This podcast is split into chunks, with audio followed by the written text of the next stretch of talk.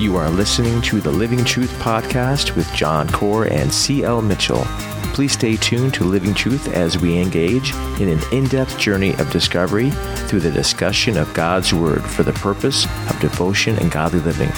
We pray that you would be blessed through today's conversation and that God would sanctify your heart in truth, for His Word is truth. Good afternoon. This is John Core and the Reverend C.L. Mitchell coming to you from Phoenix, Arizona. And this is Living Truth, and we want to say hello uh, to all our listeners out there who have been listening from around the world. Uh, we want to say thank you. And we uh, uh have been praying for you. We pray that God blesses you and speaks to you and encourages you.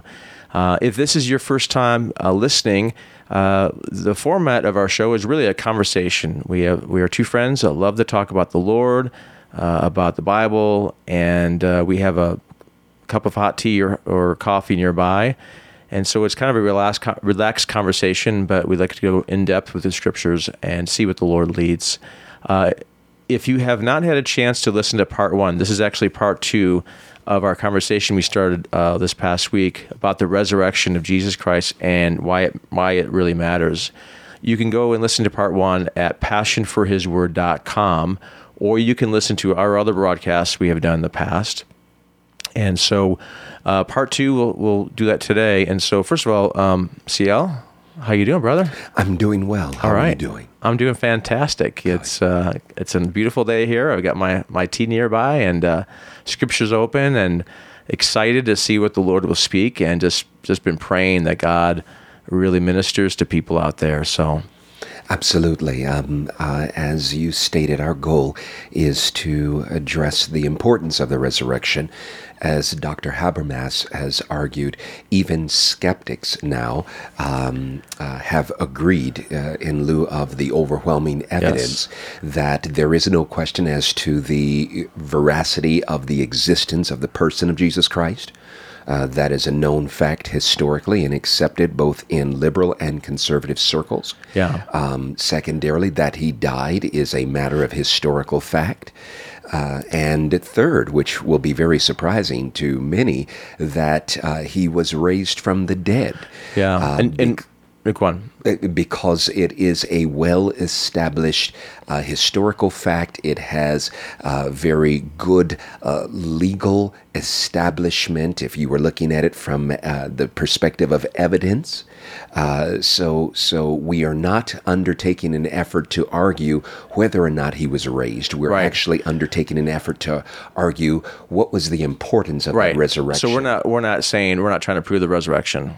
Correct. Is what you're saying. Correct. That's no, a not. different discussion. That's a different, different discussion. And and Gary, Dr. Gary Habermas, he he basically he said, uh, and I'm kind of just interjecting with what you're pointing out here is he kind of says, well, what's the the critics out there who don't accept that as far as the evidence of the resurrection or even certain scriptures?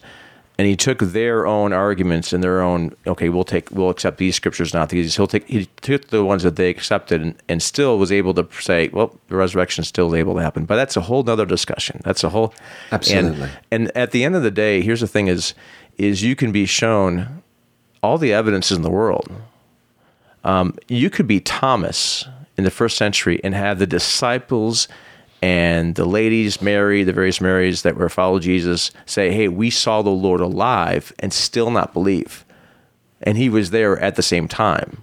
You can have eyewitnesses tell you to the, to your face, "Hey, we saw the Lord," and you still. So, my point is, you could be somebody that's shown all the evidence in the world about the resurrection, and for some reason you choose not to believe, and so.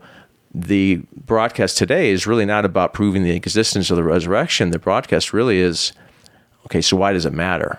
What what does the resurrection change? What what changes because of, of the resurrection of Jesus Christ? And obviously that's a a huge topic, you know, to talk about in just a couple hours. And uh, we did last time. We we did define what what we mean when we say resurrection. What what what exactly is it? You know, and was it not? You know, and you know when we think you know, and last time we defined that resurrection has to do with bodily resurrection, has to do with the resurrection, the raising again of somebody's body, not necessarily the living after you die. In other words, somebody dies and they still are living with the Lord, let's say in heaven. That's not resurrection. And we defined that last time. I don't know if you want to revisit that real fast. And, yeah, uh, very quickly. Um, Dr. N.T. Wright argues in his 900 page uh, work. I think it's like right? 800 and some odd pages, but who's I lost count. They're about right. It's a lot of pages. It- correct. He, he argues that uh, resurrection is life after life after death. Right. And it is bodily in nature. Right. Um, and it anticipates the raising of this self same body, Right. but not in its self same condition. Right. Uh, the Apostle Paul would suggest that what is currently mortal will then be immortal. What is currently perishable will then be imperishable. Right. Uh, the Apostle Paul goes further to argue uh, in lieu of the First Testament feast days, Leviticus 23 right. that Jesus Christ's body was a first fruit of sorts. That is, whatever kind uh, of body he was raised with, Right. we're going to follow after that kind or after that nature. Right. So it was his literal body, it was his real body, it was his historical body, but a body that was no longer capable of death, as it were. In other words, when the Father raised him up, he raised him up with a permanence so that he had and has an indestructible life. He will never be able to revisit death personally as an experience ever again, and so also the believer's body. Amen. Amen. Now we read. Let me just address it again. We actually were reading from First Corinthians or one Corinthians chapter fifteen, sort of as a as a basis to our discussion. Although the Lord can allow us to go to other scriptures as well. He's you know, but First Corinthians fifteen. Um, Paul actually talks the whole chapter about the resurrection, and uh, I want to read uh, perhaps the scripture again. And in 1 Corinthians 15, he says, Now I make known to you, the, uh, brethren, the gospel which I preached to you, which also you received, in which you also stand, by which you also are saved, if you hold fast the word which I preached to you, unless you believed in vain. For I delivered to you as of first importance what I also received that Christ died for our sins according to the Scriptures, and that he was buried, and that he was raised on the third day according to the Scriptures, and that he appeared to Cephas, then to the twelve, and after that he appeared to more than five hundred brethren at one time, most of whom remain until now, but some have fallen asleep. And then he appeared to James, and then to all the apostles, and last of all, as it were to one untimely born, he appeared to me also. For I am the least of the apostles, who am not fit to be called an apostle, because I persecuted the church of God. But by the grace of God I am what I am, and his grace toward me did not prove vain. But I labored even more than all of them, not yet not I, but the grace of God with me.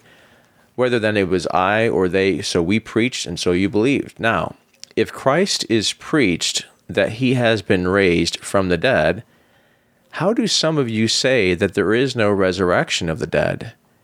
But if there is no resurrection of the dead, not even Christ has been raised. And if Christ has not been raised, then our preaching is in vain, and your faith also is in vain, or is vain. Moreover, we are even found to be false witnesses of God because we witnessed against God that he raised Christ, whom he did not raise, if in fact the dead are not raised. For if the dead are not raised, not even Christ has been raised. And if Christ has not been raised, your faith is worthless, and you are still in your sins. Then those who have fallen asleep in Christ have, have perished. If we have hoped in Christ in this life only, we are of men most to be pitied. Now, I'm going to stop there, and he continues with the rest of the chapter with sort of the nature of the resurrection. You know, was it what what kind of body we'll get, and you sort of alluded to as far as the uh, a body that doesn't perish, but the you know um, a body that's that's sort of um, similar, but yet there's something new about it. You know, and obviously um, the body that Christ inhabits now, the new resurrection body, um, there's a physicality to it, but yet there's a there's there's something about it that it doesn't decay. You know, there's a lot of things about it. And he goes on to the rest of the chapter talking about that kind of thing. But the real crux of the matter is here in Corinthians, they were they were some of them, and perhaps some of them were affecting the rest of them because he the rest is the you know he's like you know if Christ is not raised, wait. Some of you are saying there's no resurrection. He says, okay, let's assume that. Let's assume there's no resurrection. If that's true, then Christ himself has not been raised. Well, again, he argues in the style of a first century Latin Right. legal argument, Yes. right? And um, his style of argument is referred to as reductio ad absurdum, Absurdum, yeah. right? So that he reduces this uh, argument to its logical, illogical conclusion Right. by saying we must, in fact, stretch this out to see where this goes. Bring it to its And logic- yeah. if, in fact, we hold a doctrinal concept that, when it is stretched out, has an absurd conclusion, then we must beg the legitimacy of the original statement. Right. So, really, his rhetorical question, how can you say that uh, there is no resurrection, is, in fact, by the Apostle Paul undone as he goes toward the end because you see the illogicality of such an absurd argument. But what we've argued thus far Yeah. um, in verse number 12 is now if Christ is preached uh, that he has been raised from the dead, how do some among you say that there is no resurrection of the dead? But if there is no resurrection of the dead, now I'm going to paraphrase. Listen, Christ is the first victim. Right. Right? Because he hasn't been raised. And so we argued that last time. And then he goes on, and if Christ has not been raised, then uh, our preaching is worthless or empty. Right. It is not a good kind preaching. Right. It has in fact been a a message of decoy, right? It has Right. wasted your time and kept you from the authentic message, whatever that message is. Uh, We argue that, but then here's where we left off. Hold on, let me just interject here because what you're saying here and what Paul is saying here, if you're thinking about, if you he says if there's no resurrection, then your preaching is in vain, it's worthless, which which tells you that that the sort of foundation, the key element in their preaching was the res- resurrection of Jesus. In other words, that's that was the that was the that was the the the piece that held it all together. That was the the the the the, the crux, the foundation, whatever you want to call it, of their preaching. Um, which you actually see this in the book of Acts. You see every time they're preaching in the book of Acts, the resurrection is, is key. The resurrection of Jesus Christ is key. It's the and it's the one thing when he brings up, when Peter brings it up or Paul brings it up, it gets them into trouble. You know, they're like, Paul, you're out of your mind. You know, you're talking about the resurrection, and so it's that it's it tells you that if you can, in one sense, take the resurrection away, you've you've basically ruined the message and the the foundation of the message and the the thing that holds it all together, and it makes it different. Um, then uh, if if if you do that, then Christianity is out the door. Well, let's let's it it deserves the question being asked, John. Um, um, how does that work, right? Um, and and first, I think we need to discuss what was the purpose of miracles, signs, and wonders in the First Testament and in the What do Second you, what do you mean? Testament. How does it work? What do you mean by that? I, I mean this. In other words, um, um, when we're talking about it's the it's the substratum, the foundation, the basis upon which things either rise or fall. Right. Uh, why is that the case? Well, again, we need to discuss the nature or purpose of miracles, signs, and wonders in the First Testament and in the New Testament or the Second Testament. And here was the purpose: when uh, God gave Moses Right. the ability to work miracles Right. or signs or wonders, it was intended to be an affirmation or an attestation to the legitimacy of the message Right. and the work which God was sending the servant to accomplish in his name as Right. a kingdom representative, if Right. you will. And so, if there was in the First Testament no authentication of that via miracles or signs or wonders, then it begged the legitimacy of the message. Now, it's important Well, hold to. on. uh, Yes. And I'm just interjecting again. Go ahead. when you when you you know we're talking about okay if if the miracle has has not occurred then the message is really ineffective Yes, but in Is the in the, the the message was was not of God. Right. Uh, of course, uh, you had to be careful uh, on both ends, right? Because the Deuteronomic text suggests that uh, if you have signs, right The signs, again, remember, are meant to cooperate and coordinate with the message. Right. You can't have a sign as a miracle that comes to pass, Right. but then have a fallacious message that's inconsistent. Right. So they have to go together. They have to go together. They must work together. Right. Right? And so that's the way that it worked all throughout the First Testament. But in the Second Testament, you see the exact same thing that God, in fact, affirms the legitimacy of Jesus Christ's message Right. via his signs, miracles, and wonders. Right. But then his message is also a biblical message, consistent, if you will, with the First Testament. Um, and it works the same way for the apostles and New Testament uh, prophets. So, so here's what is at stake. right. What is at stake is this namely, um, if in fact Jesus is giving us this message, Right. and if in fact the First Testament prophets are giving us this message, then the the main miracle of the whole of Scripture, not just a subclass miracle, Right. This is the- this is the miracle. main miracle of Right. all of Scripture that validates not simply the other teachings of Scripture, but validates the the key personality Yeah. to which all of the First Testament points is in fact the resurrection and it points to Jesus. So if Jesus is invalidated Right. and if his being resurrected is invalidated, then nothing stands. But you you can add to that because not only does the resurrection validate Jesus' message, you think about Jesus, he does things, he does miracles that aren't recorded before. Correct. People getting sight again.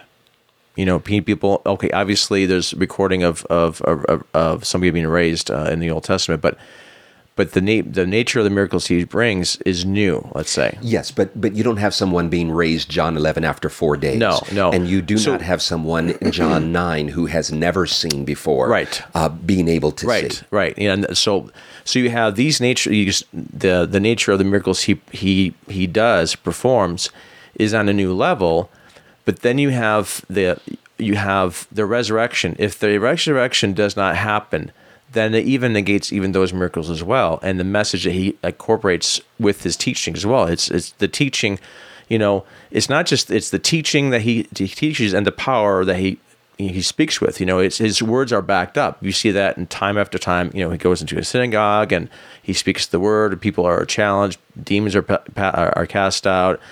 You know, miracles are happening. They all go together. If for some reason his resurrection does not happen, then all of that is negated as well. All of that has to be reduced to a magician's craft or Right. parlor tricks, Right. if you will. Um, and that's why I'm saying that all of those miracles really collapse into a dependence upon this major miracle. Right. And this major miracle, uh, all of the other miracles were, if you will, sub affirmations from the Father. But this is the main quintessential critical affirmation from the Father. and and his miracle of the resurrection is key to even when the apostles go forth. When they go forth and they do miracles with people you know hey you know, here's peter and john going to the temple. Here's somebody you know hey silver and gold I don't, gold I don't have. But what we do have in the name of jesus christ you know, rise and walk and things like that where miracles are happening adding further attestation of validity to their message because of the power that God has given to them because of the resurrection. Because if the resurrection doesn't happen, there is no coming of the Holy Spirit. There's no there's no there's no next chapter, right? There's there's there's the death, burial, and then that's it. Then there's then there's nothing that happens afterwards. There's no empowerment by the Holy Spirit in Acts chapter two. There's no growth of the church. There's no, you know, just continue on the, the whole church age. There's no, there's maybe a gathering of people to remember, but I don't think you even have that. I don't think you would have even churches being around because the disciples are all dejected after the, the, the burial of Jesus. They thought that he was the, the hope, you know, and it turns out he's dead. If he's still dead, they don't form churches. Well, Jesus then is relegated to the to the um, elite group of dead rabbis, Right. Who had a who had um, uh, an informative message, to be sure, but not a transformative, transformative, message- not life-changing. right? And and secondarily, when the apostles speak of him or when they pray, they are not speaking in the past tense, as though in the name of Jesus, who is dead, gone, passed on, Right. and in remembrance of him. Right. No, no, no, no. They're speaking of him in a very life context, in a lively context, so that the nature of their of their employment of his name and his power Yeah. anticipates his right now activity, Right. his present activity, um, and and that's not just affirmed by adherents. That's actually affirmed by individuals who are standing in opposition of him, who in fact do not want to believe, Right. and in fact are working completely contradistinctive to The Apostle this Paul. movement, the Apostle Paul. So, so here's the thing: is then you have, in one sense, not only the the, the preaching vain, the faith in vain but the the fact that there is no change of life for people who are there's no U turns. The Apostle Paul being one of them, obviously, and I'm sure there's others who who are in the same boat. They were against God, and then somehow God reached into their life and turned them around. That does not happen without the resurrection. You can't have, you can probably have people becoming quote unquote good moral people, you know, but there's no, there isn't this. Here's the thing about the resurrection, and this maybe we'll get to this in a few minutes, is that the resurrection itself, CL, is it introduces something in a sense brand new. It does indeed. it doesn't introduce a sense of oh we've done this before it's been rehashed repackaged you know um, and we're still but we're, but the end of the result is still the same. Like for example you have jesus raising lazarus lazarus from the dead right? After four being four days dead right? Or he's raising the the the widow from nain her son you know? Well in one sense they're being raised by jesus but their raising by Jesus is different than the resurrection. Because when Lazarus arises by Jesus four days after his death, guess what happens to Lazarus well, in later? chapter 12, they're seeking to kill him again. They're seeking to kill him, but Lazarus eventually dies. That is correct. So the nature of his resurrection, quote unquote, four days after his death, is different than the nature of the resurrection of Jesus Christ because there, his resurrection does not um, lead to something different about him. He's he's still the same person, and he will still get sick, and he still ends up dying and, and goes to be with the Lord. But the resurrection of Jesus Christ introduces something new into the equation. That is, oh, there's something imperishable here. There's there's a new life here. There's a, a new body. There's a new hope. There's there's something that has not been seen before in the sense that now there's something new that God is adding. And that I think is, is probably one of the main keys about the implications of the resurrection is in God just rehashing things and th- and death will still have victory over it. Is no Jesus Christ has been raised in such a state that not even death will, will will kill him again, and decay won't happen to him again. And the same thing that happens with Jesus with his his imperishable body will happen to the believer at the at uh, at the at the resurrection of, of all the believers at the end. Yeah. So there's a new there's a new element I'm trying to say. You oh, know, absolutely. Absolutely. There's a distinct element that was not, in fact, whilst it was addressed in First Testament Yeah. and anticipated, it was addressed and anticipated in a way that they did not expect. Well, think about this. What's the first miracle of Jesus? John 2, the miracle at Cana, to Okay. turn the water And what is wine. the okay? So he turns water into wine. Well, that's a new thing, right? But what does the the, the guy say? Uh, the, the the the the guy in charge of all, all the festivities. He says, You've saved the best for last. "Yeah, normally normally you take the, the put the best wine out first and leave the, the the worst wine for later on. But now this is and this goes along with the new wineskins, old wineskins. The new there's something new God is doing." Yes, along the lines of things I've been talking about in the Old Testament, but now there's something brand new. And I think the resurrection is, is as we as, we, as we're pointing to here, is going to be the absolute key, the attestation that everything that Jesus has talked about and taught and done has reached its okay. Will this continue? Will this will this be will this be just a uh, you know a, a a temporary thing, or is there something different about this? And I think that's what we're kind of pointing to. Absolutely. So he says in verse number uh, 14, and if Christ has not been raised, then our preaching is in vain. Now, I, I want to very quickly and carefully point out that, in fact, this lie in uh, connection with verse number one through verse 3. Yeah. Because he says in verse 1, Yes. Now I make known to you, brethren, the gospel which I preached to you. Right. So Paul says, on one hand, I preached this to you, but on the other hand, if in fact the resurrection is invalid, what I preach to you, Right. and by implication, what others preach to you is absolutely worthless. And you know, he even says this. He says, "I delivered to you as of first importance what I also received." Now, you know, notice he doesn't say what Jesus told me. The implication here and the structure of these verses, the following verses, is an early, early hymn that he had received. Um, I think uh, uh, um, I think it was Gary Habermas. Dr. Habermas also argues that the origination of this hymn probably happened ha- probably originated within months of Jesus' resurrection. that is correct, within at least one to two years. That that is that is that's early. You know, you're looking at timelines of you know of historical things being written down. There's nothing that compares to the New Testament. You know, you have other ancient documents being written hundreds of years after the author wrote them, and here you're talking with a matter of months to a year, probably months of this hymn, and by the time it got written down, maybe a year or so later.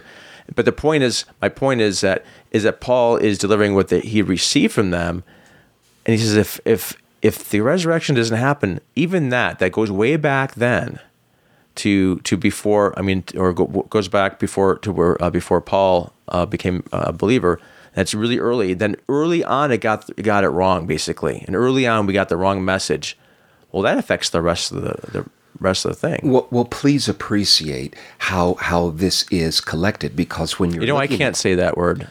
Appreciate. You know, I, I can't see it too well, but you pull it off really really well. But anyway, I I do appreciate that. a- acknowledge favorably Okay. how how this information is collected. By the way, um, s- scholasticism and academia throughout time is is basically forced to admit by the nature of Paul's uh, writing and the nature of his argumentation that this is data being collected by a true scholar. Right.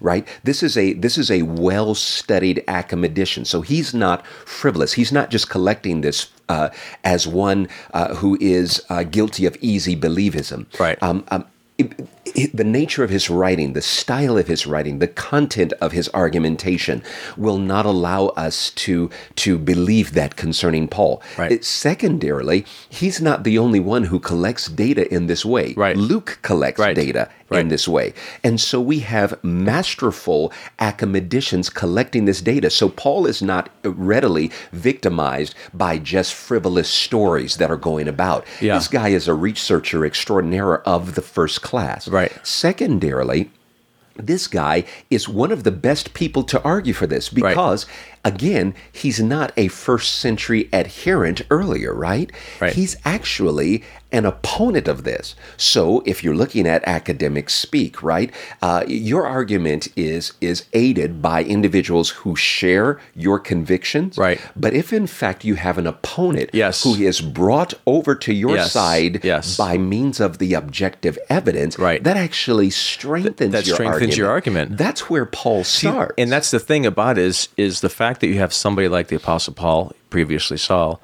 I mean, I just was thinking about this. How do you get a guy who is an enemy of of the of the Lord, no, suddenly turn?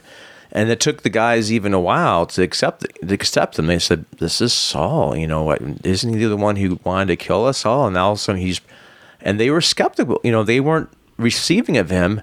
How do you get those? You get people um, the apostles versus the, the now the apostle Paul, previously Saul, previously an enemy of Jesus, now on the same page and preaching the same gospel. You have if you have somebody that that, that at one time wanted your movement to die, to end and to die, now all of a sudden trying to support it. Well, that's not. It's not like you went and, and decided to to pay him off and say, Paul, would you please write these words in our favor and we'll pay you a lot of. No, no, no. That that doesn't happen. Yeah, You yeah, know, it- he's in, he's a previous enemy and gives more attestation to, wow, something really must have happened for him to be for of all people. He's probably the last person they would have thought on earth that would have been able to, you know, do this. Absolutely, and and so someone might uh, certainly raise the question. Okay, so so he's an adherent now, right? Right. But let's beg the legitimacy of his witness because he was a murderer, right? Right. Well, you have to understand the class of murderer that Paul was, and sometimes preachers and individuals wanting to be quite loose, irresponsible, and fanciful with their, lang- their language will say he's a murderer, right? So he's in the class of murder. So you have to beg right. the question of of the the character or the reliability of the kind of witness that we're bringing to the forefront. Let, let's stop for a moment. Paul is not just um, an independent murderer. Right. Um, uh, he's not in that class. Paul is a sanctioned murderer. Yeah. Now, let's understand what Let's- that yeah, means. explain He's that. along the same uh, level of murderer or or killer, if you will, as an individual who has been sanctioned legally Right. as a soldier or sanctioned legally as an individual to see to the carrying out of the death penalty. Right. What Paul is struck by not is not that he has just a murderous heart or a violent heart. Paul is struck by the idea that he was on the wrong side of the law here. Right. That he was on the wrong side of the event, that he was in fact sanctioned to carry out the the the demolishing or the attempted demolishment, if you will, of of Christianity and of those adherents uh, of one Christus, if Right, you will. right. But when he realizes, oh my goodness, I was seen to the death penalty, to the arrest uh, of individuals who actually were accurate here, then he's struck by that. So he's not an let's- invalid witness. Okay, so let's sort of bring this down because we're talking about, in one sense, we're talking about the attestation of of the message he preached, you know.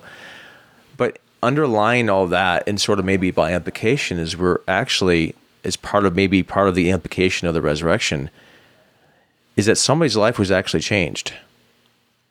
In other Yes. words, that the Apostle Paul, if the resurrection does not happen, if the resurrection of Jesus Christ did not happen, then you don't have Jesus Christ visiting the Sa- Saul of Tarsus, and you don't have Saul of Tarsus become Paul, which means you don't have Paul going out preaching, writing letters, half the New Testament written by Paul. You don't have any of that stuff. And by the way, it's when his life was changed. He wasn't a seeker. No. because he didn't think he had any sort of thing to seek for, um, and and he's not questioning. He's not in a crisis of his faith. He is absolutely certain that he's right. Right. and it's in the middle of that that he is struck by the stunning power of and person of the resurrected. So that's Christ. my, my that's my point. Really is is I guess you could say, and very significant implication of the resurrection of Jesus is the power and ability of God to change somebody from a Saul to a Paul, from an enemy to now an you know to uh, to not a opponent uh, but um,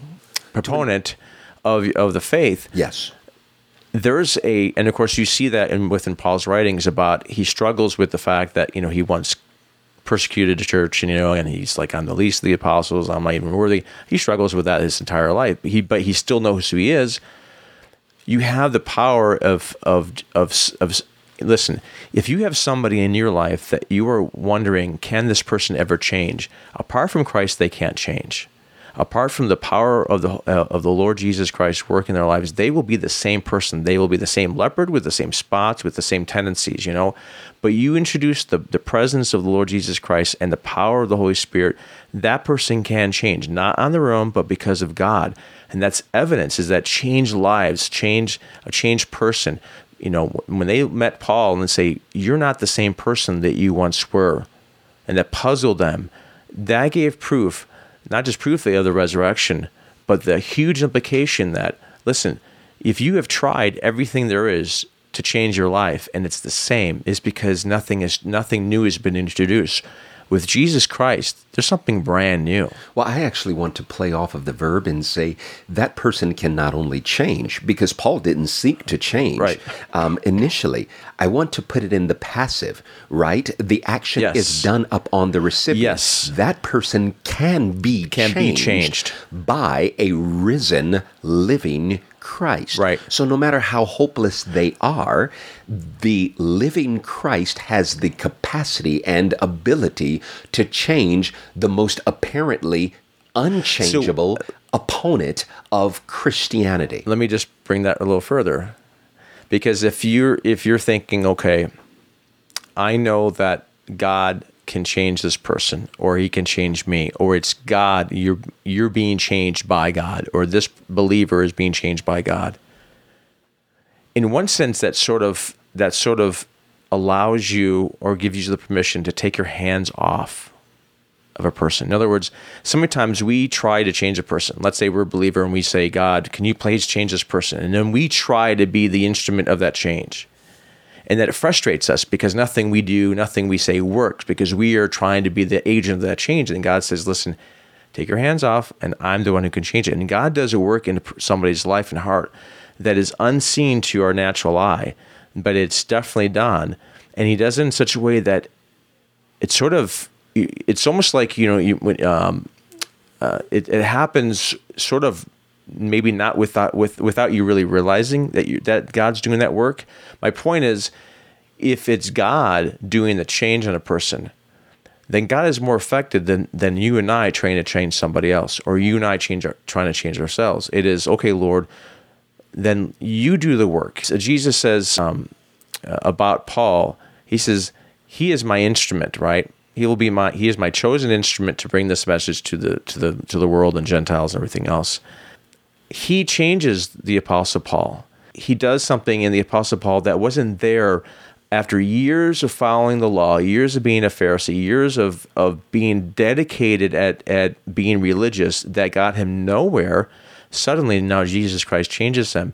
I guess my point is maybe I encourage somebody out there just to say, allow God to do that change. You know, let him be the agent of the change in a person because he will do a better job and more thorough job, and and it'll be more effective than you either you and I can uh, can do in our own. Well, let me restate that in a very Yep. terse manner. You can if- if terse I it up you want. so I'm looking at the belligerence, the obstinance, Yeah. the the lack of cooperation of the individual who I've sought to change Yes. over all these years. Yes. So, what does God bring uh, to the table in order to uh, bring transformation uh, in their lives?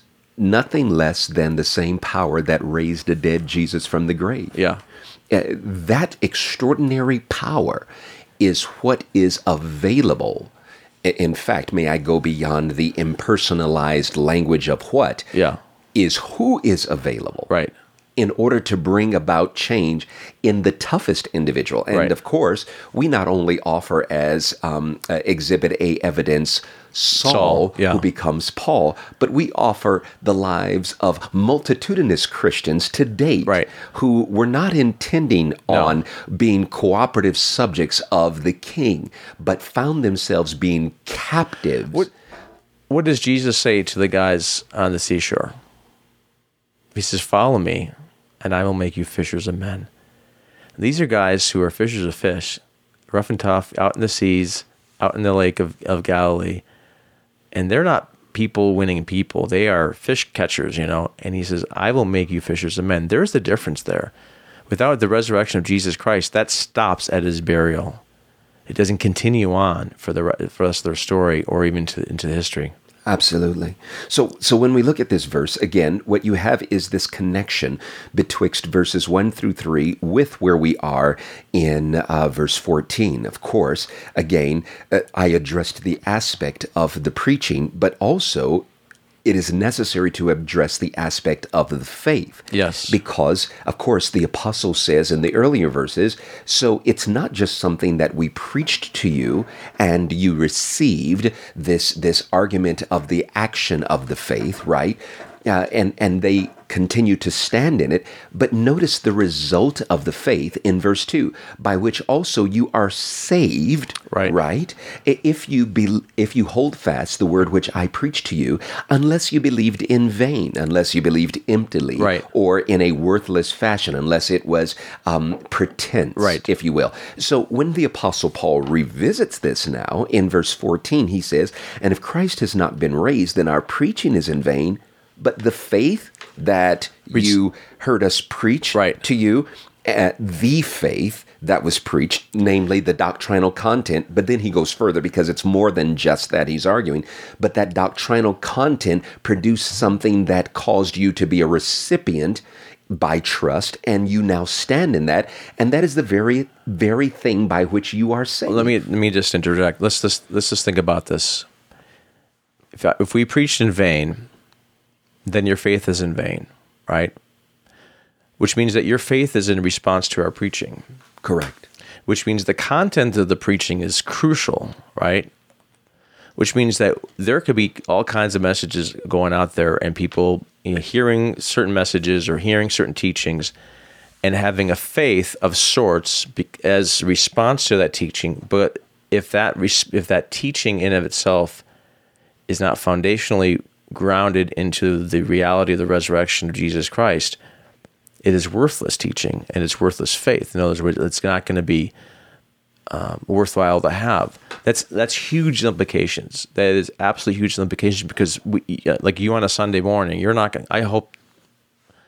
I will. Um, I will protest and walk out if you preach a message that is contrary to the scriptures, brother. You know, because because you and I know that that the the quality or the message that we preach or teach has to be grounded in reality and truth. And if it's not, we are leading people astray. Well, Paul would say something far more um, Yes. um, drastic than Yes. that. He would say, before you get up and exit, that I should, in your thinking, fall into the ca- class of one who is accursed by God. Yeah. Because I don't deserve an audience. I don't Right. deserve a hearing. I, in fact, deserve to be cursed and cut off by God so that, in fact, no one will have to deal with hearing me again. Right. Because I am giving fallacious propaganda. Yeah, and he even says that that's the probably the next point about about and listen if if if it's true that your your preaching is vain, the faith is vain, that means that we as apostles are a bunch of liars. Yes, but, but but before we get to that, I think that this is important, John, because he says this. He says, Our preaching is in vain, your faith is also in vain. Here's the interesting thing, however. There is an aspect that lay behind that that one would have to appreciate from the Johannine gospel, right? And the idea is this. Gospel of John. Yes. Eh, the, the idea is this that it's not just what we've preached Yeah. and you believed. Right. No. There is a power behind our preaching. Right. And there is a power behind your believing. Right. And that is the convicting or the convincing of the Holy Spirit. What we would have to admit is if this message is false, that was not in fact the Holy Spirit Right. who was bringing about a conviction of truth. Right. That is a false spirit. Now, uh, I want to just stop and, and move this to the side for Sure. a moment because something must be said. For every false message that is being propagated, whether behind the pulpit or otherwise, Yeah. that is not the Spirit of God. That is a false spirit that is convicting and convincing people of the lies that are being propagated or Right. pushed, right? Eh, Let me be more direct Yeah. than that, right? Um, um, so, so it is not sufficient for an individual to say that um, uh, a burning in the bosom, Hmm. as pushed by Mormonism, no matter how nice the community, Right. No matter how friendly, how how familial, They make good they're good neighbors. yeah, yeah, how familially sensitive and or engaging they are. There's a false spirit behind Right. that. Right. That's not the Holy because Spirit. Because the basis is subjunctive to your feeling. Right. And and so if there is a troubling in your gut, uh, that troubling in your gut must not, in fact, be equated with the person and power and presence of the Holy Spirit, Right. who is the convincer behind the message. Right. Right. And and so I think that several things are working here together. Paul is actually arguing something. It's a false spirit then that was behind our preaching. Right. It's a false spirit that convinced you, and it's a false spirit that is, in fact, pushing you to this very day, so that, in fact, he is keeping you in a state or status But of carry- false belief. But carry this on to the to the to the sort of the logical conclusion of that. If you're believing or preaching a false message and it's causing a false faith, the result is going to be false as well. In other words, the preaching of Christ has always been about the, the, the kingdom of God and who Jesus Christ is, the Son of God, and things he set out to do, right? If his resurrection doesn't happen, then all of that teaching is null and void, which means that that all of his teaching and all of his works have to sort of be legitimized, and they're legitimized in the resurrection. They say the resurrection says, "Here, everything I have taught, everything I've done." Is verified by the fact that now I'm I'm raised from the dead, and death has no more victory over me. And if death doesn't have victory over me, it will not have victory over those who are in me. The resurrection of Jesus Christ affirms sort of the newness of life that Jesus talks about, right? He talks about him being the, the light of the world, and, and, and, and in him is life. Uh, the scripture talks about that um, there's a new, there's sort of like the, the things uh, he says to the woman at the well. He says, Listen, you're going to drink of this, this well water and become thirsty again. But whoever believes in me, I will give them water, so to speak, spiritual water that will fulfill and satisfy and will change their life entirely, right? Speaking of the Holy Spirit and, and the life uh, uh, in Christ. With Jesus Christ, with his teaching, with what he does, and then with the affirmation and the legit, legitimization by the resurrection of his message, what you now have is something brand new being introduced to the world, so to speak. You have a new life. You have something that is not the old carry on. It's the new wineskins as opposed to the old wineskins. It's it's a um, something that's new introduced that then lasts forever, right? It isn't just a raising up of our body and then keeping our same old body to live forever. And I don't, I don't know about you. I'm going to be 49 this year. I hope to God that my new resurrection body is 25 years old, let's say.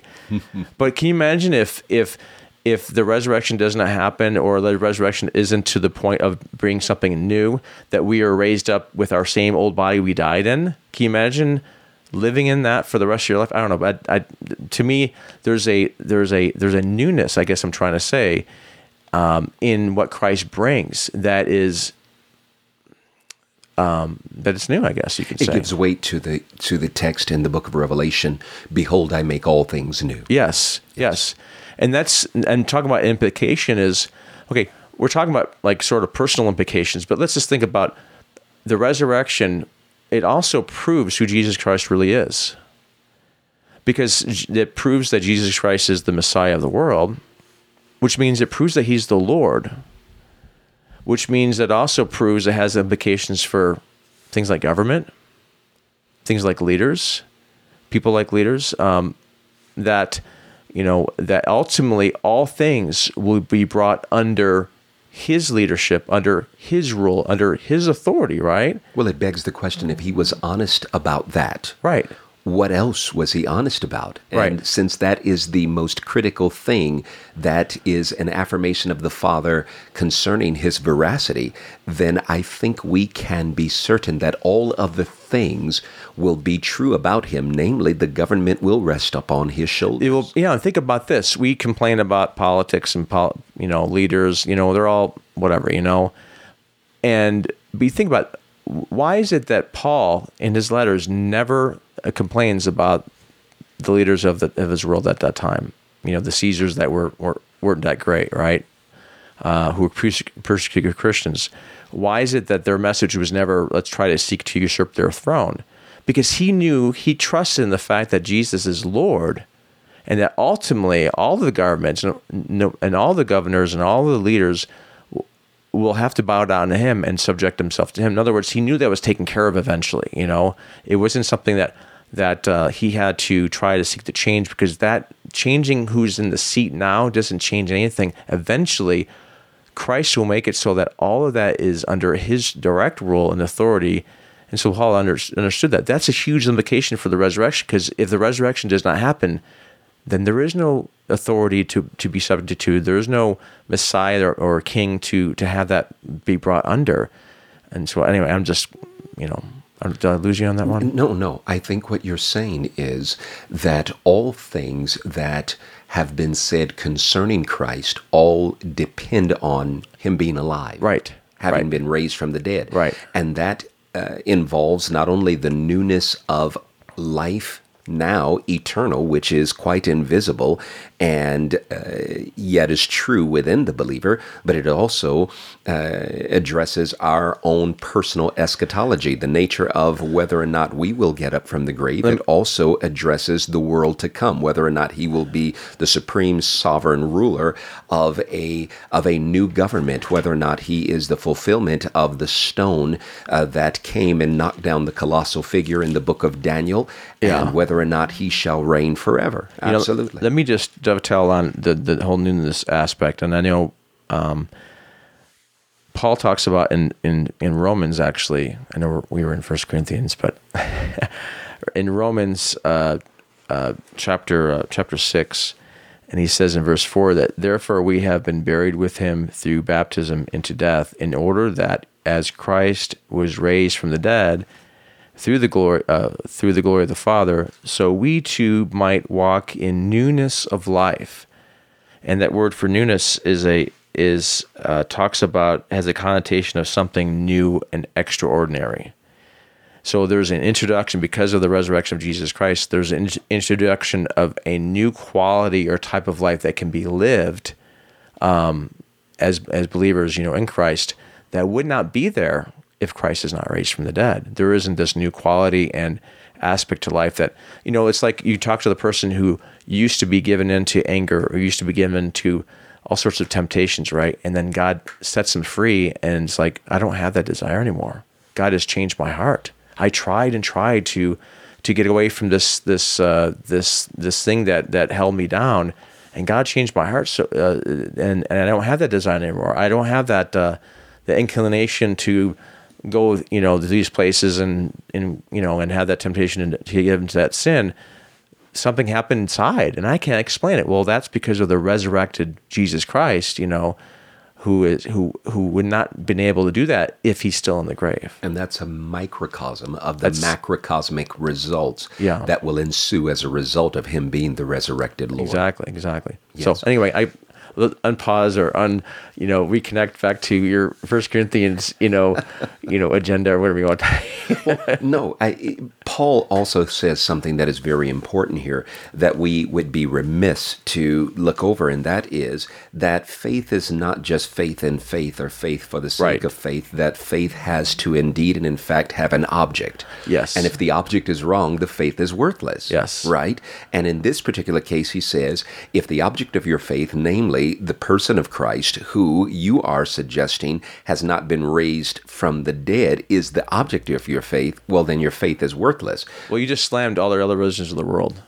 Necessarily Yes. so, I think. Yeah. Because, um, um, again, it's not just belief for the sake of belief. Because Right. you believe something really, really hard. I'll, I'll never parenthetically forget the day when um, uh, Jehovah Witnesses came to uh, the door of our uh, a place that we were staying in at the moment, and uh, they came in in friendly uh, terms, uh, and they came uh, with some familiarity. They actually recognized my uh, wife and I, Sweetie and I, and uh, one lady was quite emotive, right? She was overwhelmed with emotions, and she was really belaboring the point that she wanted to really see us converted to Jehovah Witness, and Right. she was in tears. Uh, to wit, my wife, with great godly, spirit filled discernment that almost hinged on God ordained mercilessness, right? responded to her kindly, uh, but honestly, and uh, said to her, I appreciate your emotions, but your emotions are um, uh, pointed toward the wrong thing. Right. Uh, it's it's fallacious at root, and if it's fallacious at root, Yeah. then it doesn't matter how many tears you cry and how your voice breaks and how emotional you've become concerning this. In fact, it is empty because it is not biblical, and and so I think it's important that Paul says here, your faith necessitates an object, and that object has to be accurate. And the accuracy of that faith is not a dead Lord, Yeah. but a risen Lord. Right. That's the only thing that makes faith worth it. Right. So let me just, I guess, summarize where we're at because there's a lot of implications. And obviously, CL, we're not covering all the implications. I mean, you can write books about this, right? If there's no resurrection, Um, but in this section of 1 Corinthians 15, we've talked about preaching is in vain, right? Uh, if there's no resurrection, then f- their faith or our faith is in vain. We're believing in something that actually didn't happen if the resurrection uh, did not occur. Uh, the apostles were a bunch of liars or wrote down a bunch of fairy tales if if the resurrection does not occur or did not occur. Um, but then, the, like I guess the fourth one is in, in verse 17. He says, "And if Christ has not been raised, your faith is worthless, and you are still in your sins." That, I don't know about you, but that's huge because you know think about the the atonement and uh, the sacrifice that did that Christ did. The sacrifice that Christ endured, right? Uh, on the cross and the the the, the beat, beat the beatings, the, the bloodshed, that was all for nothing if Christ doesn't rise from the dead, it was a waste of his time because how am I supposed to know that my, my, my sins have been forgiven uh, and accepted by God if Christ is still dead? Well, here's here's the thing that is is being argued. Um, uh, in fact, he didn't die innocent. He died guilty. Right. Um, he didn't die righteous. Then, I right. mean, if he didn't die innocent, he certainly couldn't have died righteous. Um, and and so legally death has a right to him right and obviously yet has claim uh, on him right. to this very day. We may not know where that body is. Maybe like some individuals have propagated um, it's in a ditch someplace in an unknown grave or maybe it was eaten by wild dogs. But if in fact he wasn't raised sin has a claim on him right. which means it has a claim on everyone that supposedly his death was supposed to free. Right.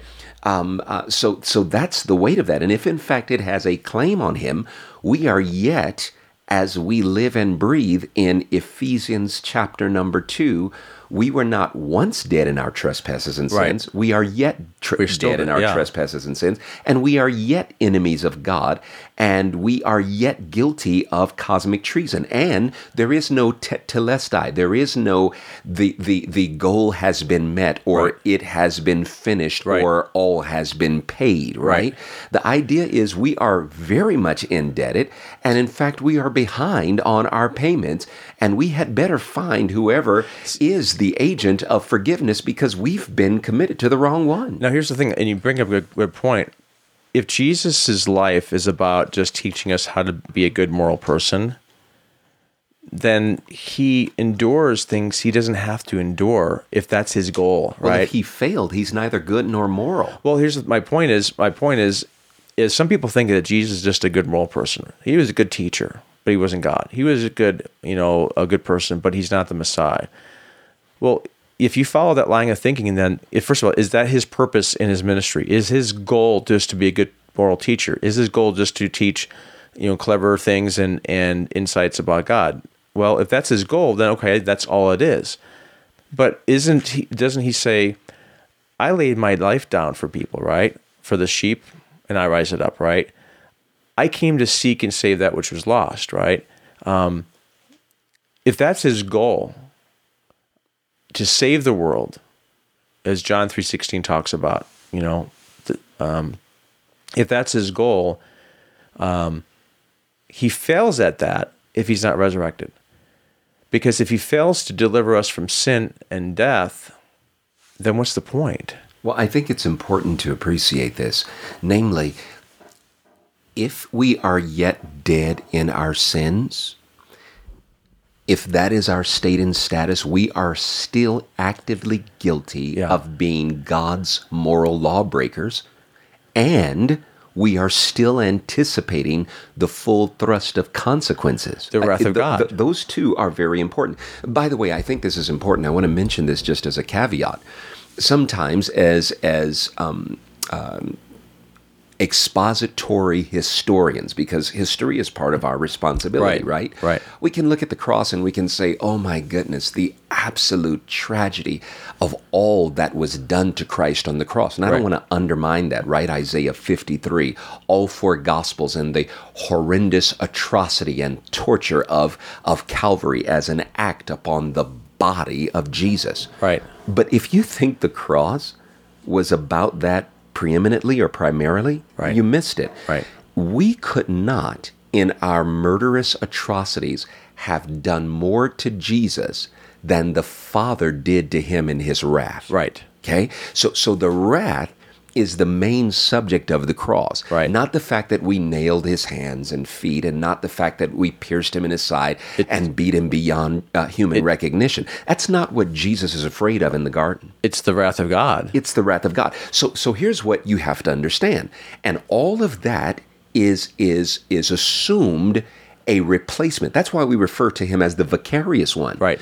In, in Latin, he's the vicari. He he took our place or he stood in our stead, right? Well, if in fact he did not take our place, all of that wrath is not on Jesus because Jesus was not in fact an effective wrath bearer. So all of that wrath is yet our cup to drink what caused him to experience hematidrosis in the garden. Right. Uh, it- so that his bleeding drops of blood. Yes, uh, what caused him to to go back three times and say, "If there's any other way, let this cup pass from me." That is yet ours in full measure to partake of. Right. And and by the way, if he couldn't do it in six hours on the cross, um, uh, you know, some people say that that when he cries out, "Eloi, Eloi, lamna shabatni," my God, my God, why hast thou Psalm forsaken me? 22, one, that yeah. that's when all the sins of the world. No, no, no, no. Yeah. It- it- the sin of the world has to be on him before that because it is the very thing that causes him, Isaiah 53, to be bruised for. Right. Right. Bruised for Uh, iniquities, yeah. The, the whole the whole experience in the garden, he's carrying that weight very early. Right. And so, in carrying that weight, the whole of the psychological, the spiritual, the physiological, uh, uh, he didn't satisfy, so it is ours to satisfy. And you got to think about this. You got to think if God places his wrath on this innocent man, who is not innocent if he's not raised. well, he's not. Well, that's the question. If he's if if he is, you know, as as Pilate says, I find no, fault in this man, or, or, you know, and um, they had to make up things to find against the man. If God pours out His wrath on him, um, and he's not raised, then there's no hope for us. Absolutely. There's not. absolutely no hope. There's no hope, and what what we witness him experiencing would be ours next in line, so to speak. Which means that um, whatever promise of salvation or of, of any kind of salvation uh, the scriptures taught won't, would not happen. Can you imagine the immediate frustration and flusteredness? Because he actually dares to say this from the cross to one of the thieves. Today, You'll be with me. or this day, demonstrative pronoun, you'll be with me in paradise. Well, nothing could be further from the truth if he's not going to be raised. Right. Right? What's more, those who have trusted him and entrusted themselves to him will not only not be in paradise, Right. they will be I mean- in hell not for six hours under the wrath of God, Right. but for an eternity under Well, the wrath think of God. Think about this. It, it not only makes the apostles liars, it makes him a liar. Here's here's why. Not only does he say, "This day you'll be with me in paradise," if if he's not raised, he's not going to go into paradise. He's got the sins of the world. But he even says to to Mary and Martha um, after after Lazarus is dead, and he's about to raise him up from dead. Um, he says, "I am the resurrection and the life." I am the resurrection. This is the claim by Christ. I am the resurrection and the life. And if he's still dead, the promise of resurrection, the promise, promise not just of a future resurrection, but the resurrection of, of Lazarus at that, t- that time, but the resurrection of of people um, at the end with uh, with the end at the eschaton, that doesn't happen. He's a liar. So everything everything he has said and promised about himself, it is tied to the resurrection, his own resurrection. If he says, "Listen, no man takes my life; I lay it down, and I will raise it up on my own accord. I will, I uh, lay my, my my life down and I raise it up, um, and you'll be with me in paradise, or um, I will give life, eternal life to the you know those who believe. You know, that doesn't happen. It's in, in, it's inextricably bound to him. It's bound to his it's message. bound to his message, but his message is bound to him raising from the dead. Absolutely. Everything is is predicated to that one event. So I guess let me just summarize because we're, we're kind of way over time. Then we can talk about this for hours and hours.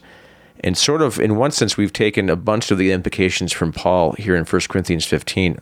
There's huge implications outside of, of this book or uh, or Paul's writings that you can just think about. And perhaps you know in the future we can do several weeks on something like this.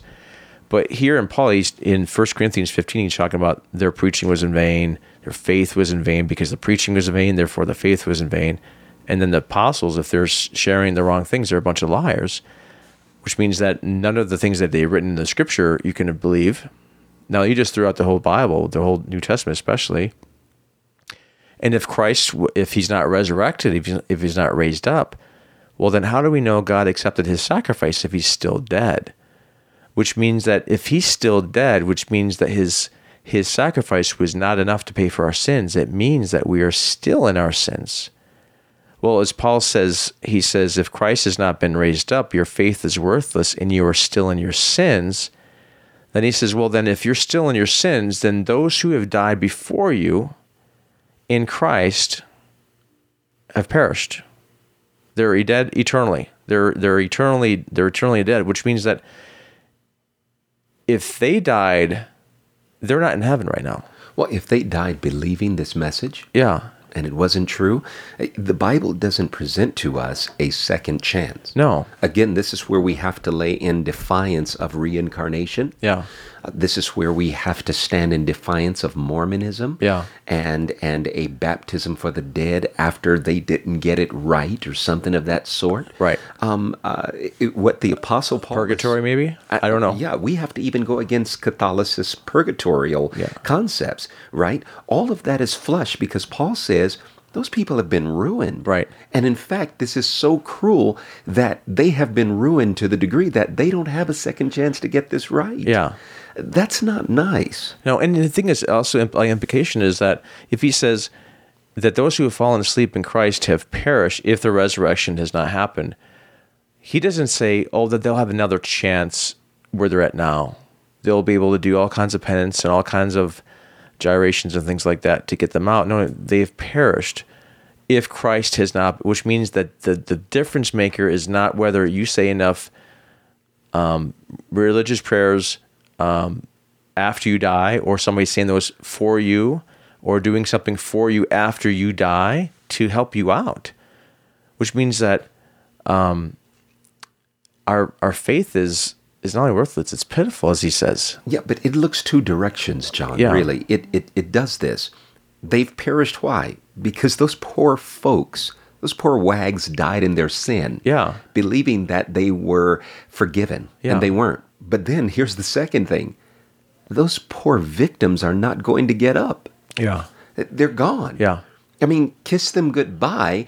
There's there's no hope at the funeral home. There's right. no hope at the crematorium. There's no hope at the grave site. There's there's no hope at the crash site. There's no hope at the drowning site.